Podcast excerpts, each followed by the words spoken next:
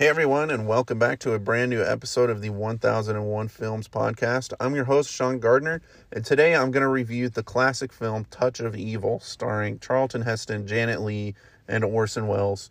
Also written and directed by Orson Welles. Um, it's an incredible film, and I can't wait to tell you what I think about it. So uh, let's get to it.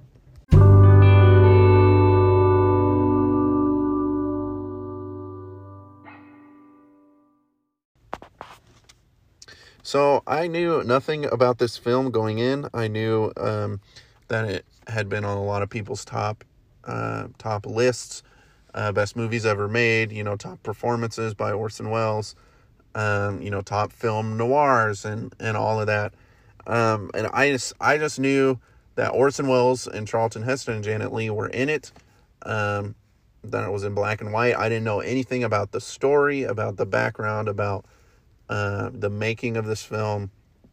Uh, and the only thing that I had, honestly, before this movie, the only thing that I had seen uh, that Orson Welles was in was Citizen Kane.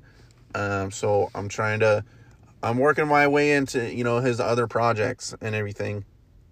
Um, but uh, this film in particular, it was, I guess, Welles had some issues with the studio, which he, you know, besides Citizen Kane, um, which at the time when it came out, it really wasn't a big hit. It was nominated for Best Picture, uh, but it did not win. It only since has been uh, kind of elevated to the status of the greatest film ever made, um, and is at you know the top of the America. It's number one on the American Film Institute's top 100 films ever made, and it was on the top. You know, it's in the the British Film Institute's uh, top 100. It was number one, but then it got taken over by Vertigo. But that's a completely different episode. I could go into that. But um, I knew that um, Orson Welles, throughout his career, has had issues with the studio uh, and issues with really getting his true vision across. Um, except for in Citizen Kane, where he was basically handed the keys to the kingdom and got final cut and final edit and uh, you know final say on everything that happened in that film. And it was that film was completely his own um, and is due to him um, the success of that film and the greatness of that film.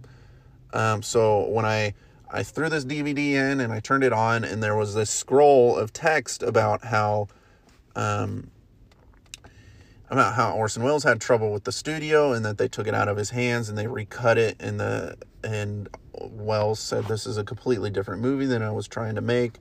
Uh, so in 1998 it was re-edited um, to Orson Welles specifications, so the way that he wanted the film to be made. Um, you know, so um, that really set the tone for okay, this film is by a guy who had a vision. This film is by a genius who wanted to say something, who wanted to uh, show us something specific that the studio didn't necessarily want to show us. And that instantly creates a sense of intrigue uh, in me. And I was instantly locked in.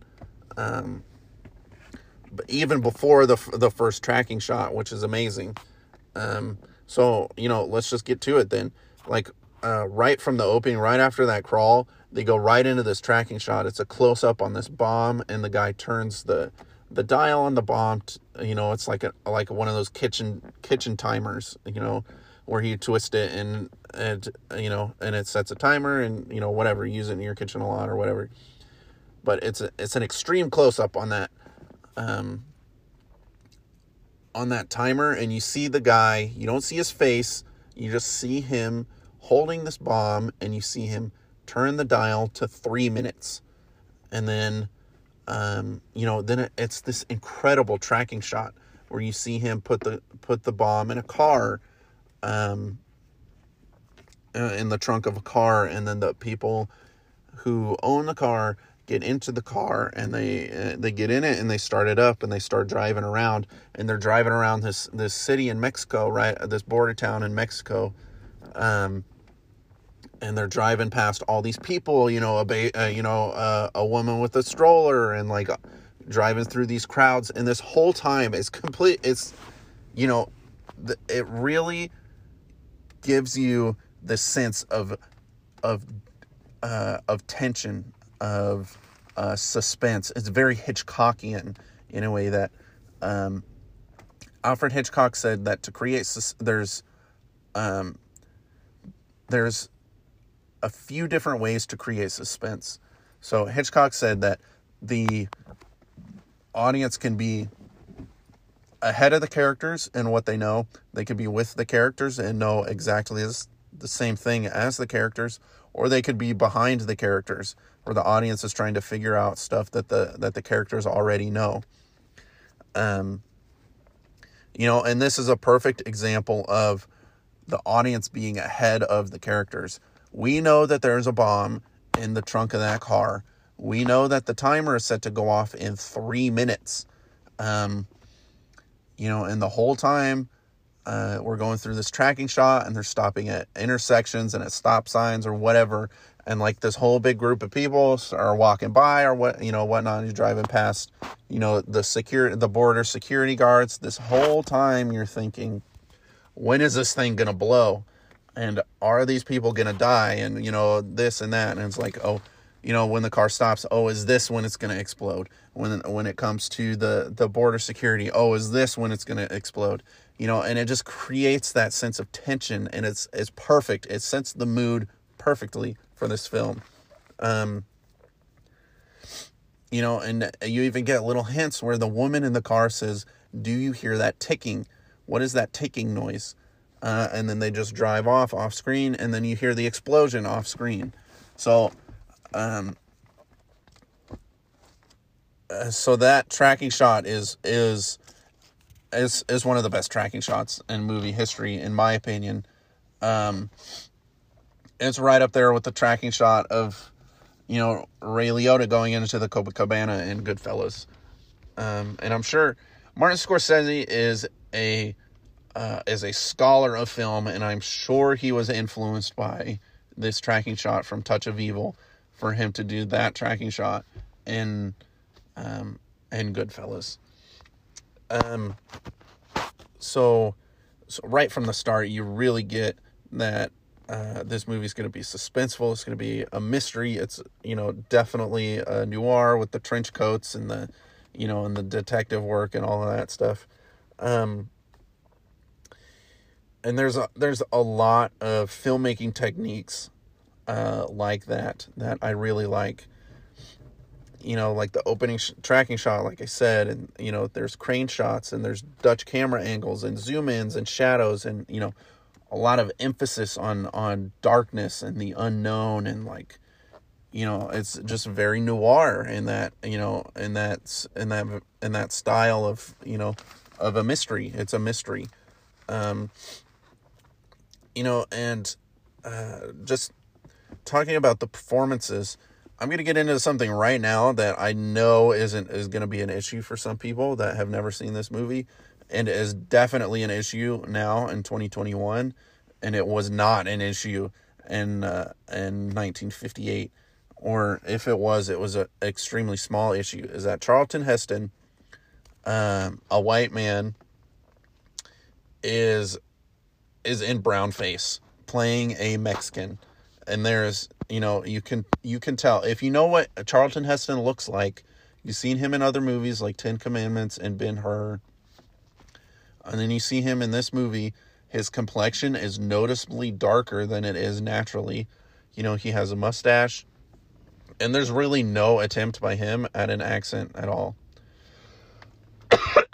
Excuse me, and you know they just got this super famous white guy to play a Mexican, which would not fly today in uh, 2021. But, you know, um, his performance is still good.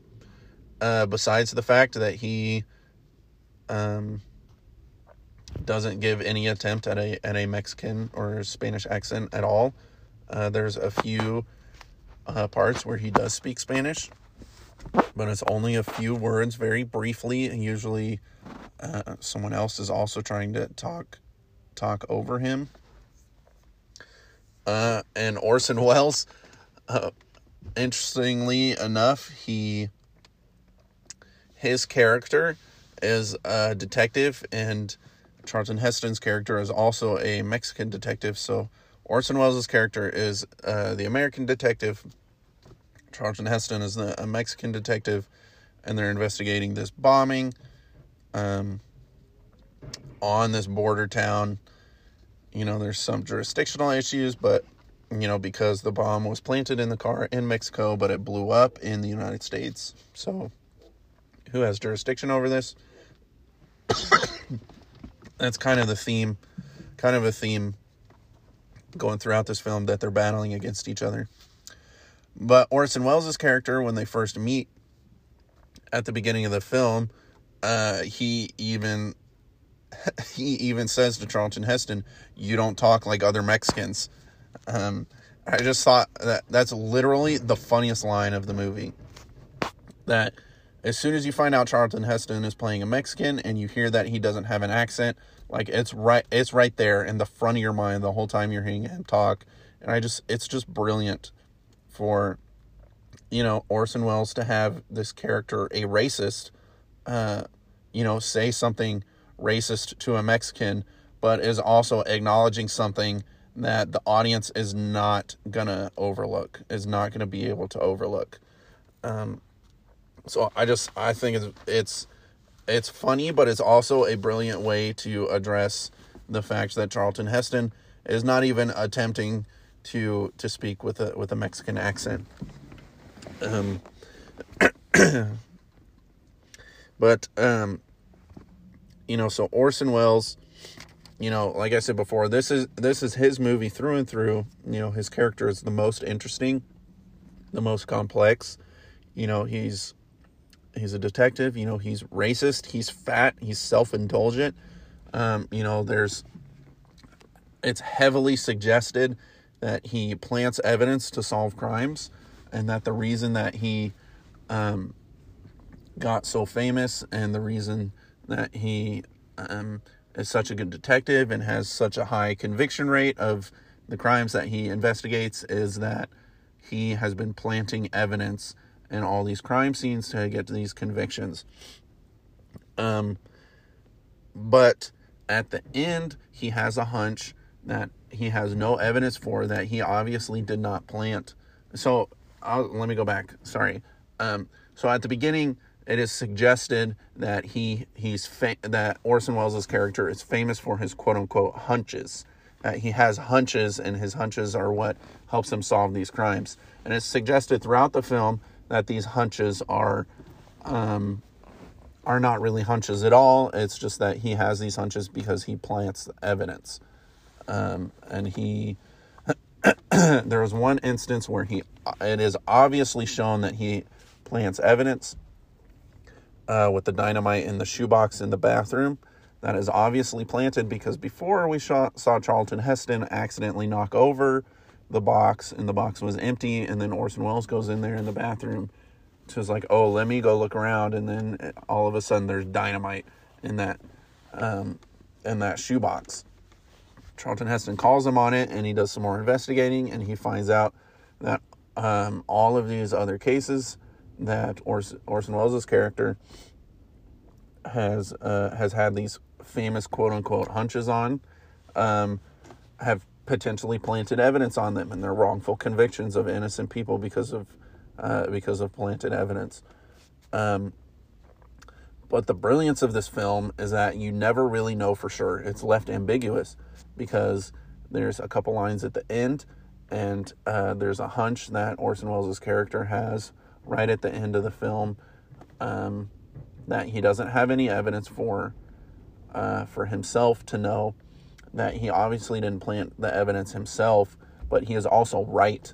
So his partner uh, is recruited by Charlton Heston to wear a wire so that Charlton Heston can get a confession out of Orson Welles' character um, to, uh, um, what's the word, to confess to uh, planting this evidence uh, in this particular crime with the bomb in the in the trunk of the car, and to all the other crimes uh, that he has uh, gotten convictions on.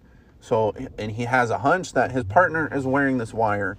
Um, he does hear Charlton Heston is following along behind them, kind of hidden in the shadows or whatever, underneath a bridge, and you know he has he's carrying around this speaker where he can hear the um, the playback from the microphone uh, that he's recording Orson Welles on. But then when they cross this bridge, uh, Orson Welles hears the echo of his voice through this speaker uh, because Charlton Heston's maybe getting a little too close for comfort uh, while he's following these people. Um, and he has a hunch that, you know, he's being followed and that Charlton Heston is uh, is is the one that's following him and that his partner is wearing a wire and that you know they're trying to take him down together. And the only evidence he has for that is uh, the fact that he heard an echo. You know he could have just been hearing an echo because of the location that, uh, that he was in was prone to echoes. Um, but you know it just it goes to show that his character is paranoid uh, and that you know sometimes he has hunches that are correct uh, that you know he said that he uh, was planting. Uh, his partner confronts him and says that he, oh, you were planting evidence. Um, he says, no, I was serving justice. Um, so he doesn't deny planting evidence, but he also doesn't admit to it either. That he, you know, it's so what the film is suggesting is that it's, you know, uh, it's it's left ambiguous. Um, because the kid that he framed with the shoebox, the dynamite in the shoebox, ends up confessing to the crime.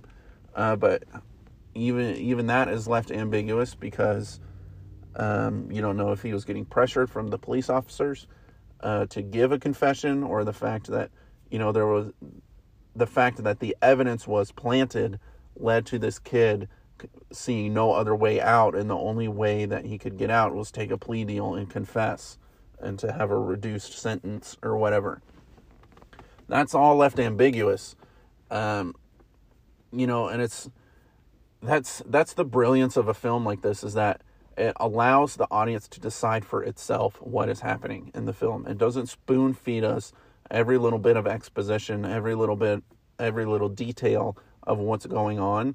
It leaves some things ambiguous, and that is a a common theme for most great films. Is that it it's a way of engaging your audience. It's a way of engaging the audience in the story without spoon feeding them uh, whatever, you know, every little detail. Because then if if a film does that, then it's not engaging. It's boring. You're just sitting there listening to someone tell you a story. You're not asking questions of yourself. You're not asking questions of the film you're not, you know, going to talk to your friends about, oh, what do you think was happening when this was going on? Or why do you think this character did that? You know, films that spe- spoon feed you exposition and spoon feed you everything that uh, is going on in the movie, uh, you can't have conversations like that. You can't ask questions of that film because you don't need to because everything is answered. Um, and don't get me wrong, films like that can be entertaining uh, but when we're talking about the art of film, when we're talking about filmmaking as an art form, as uh, an engaging experience, you I think you have to leave some things ambiguous if you want to engage your audience. Um, and this film is uh, is exactly that. It has just the right amount of ambiguity to leave it up to the audience to decide for itself what is going on even the title of the film, Touch of Evil, you know, it's based it's based on uh, I can't remember if it was a novel or a short story called Bridge of Evil, um, which has allusions to the to the final scene of the film. Um, but just the title Touch of Evil, it suggests that there's a there's a little bit of evil in all of us, just a touch, not a lot, just a touch, a touch of evil in um, in the characters in the institutions like the the police and you know uh, detectives and government. There's a touch of evil in all of that. There's um you know maybe maybe some of these people that uh, that Orson Welles' character planted evidence on, maybe they were guilty, and he just you know like Al Pacino in Insomnia, maybe he just planted a little bit just to kind of help the process along, you know. Um, you know, he said he he never planted evidence on anyone that uh, wasn't going to get convicted anyway. He just planted evidence to, to, you know to move the process a little faster to get justice a little faster so he can move on to the next case um, you know and some people might say that's a touch of evil just a little bit of evil um, where his intentions are good uh, you know ridding the streets of crime and you know um, solving cases for the betterment of uh, society, getting criminals off the street, you know, getting closure for families in murder cases uh, and stuff like that. You know, those are noble things to do to want to, you know, have a safe and secure society and stuff like that and catch criminals. That's not not a bad thing in and of itself to want to do, but it's the means that you go about it, you know, could be evil, could be nefarious. Um, and I just I just think this film I'm I'm glad I watched it. I'm glad I discovered it. I'm glad you know I dove deep into it, and you know it's going to end up in my rotation of, of films that I rewatch periodically because it's just that good. You know, it's one of those films that has evidence of um, what's going on throughout the movie, and each each time you rewatch it, because even just thinking back about stuff that happens earlier in the film you know, uh, it was alluding to what was going to happen later. I just didn't realize it at the time. Uh, so I feel like this is going to be one of the movies that uh, gets better with age, gets better the more times you rewatch it, gets better uh, the more you become involved with it and study it. And that's definitely true of a lot of films by by Orson Welles. You know, he is very much the troubled genius of his time. Um, you know, and he uh, is one of, one of the greatest filmmakers of all time. You know, he he did everything. He would act, he would direct, he would write, he would edit. You know, he would be behind the camera. You know, he did everything, and he is a filmmaker in the truest sense of the word. And this is, you know, one of his, one of his best films, um, and I really enjoy it.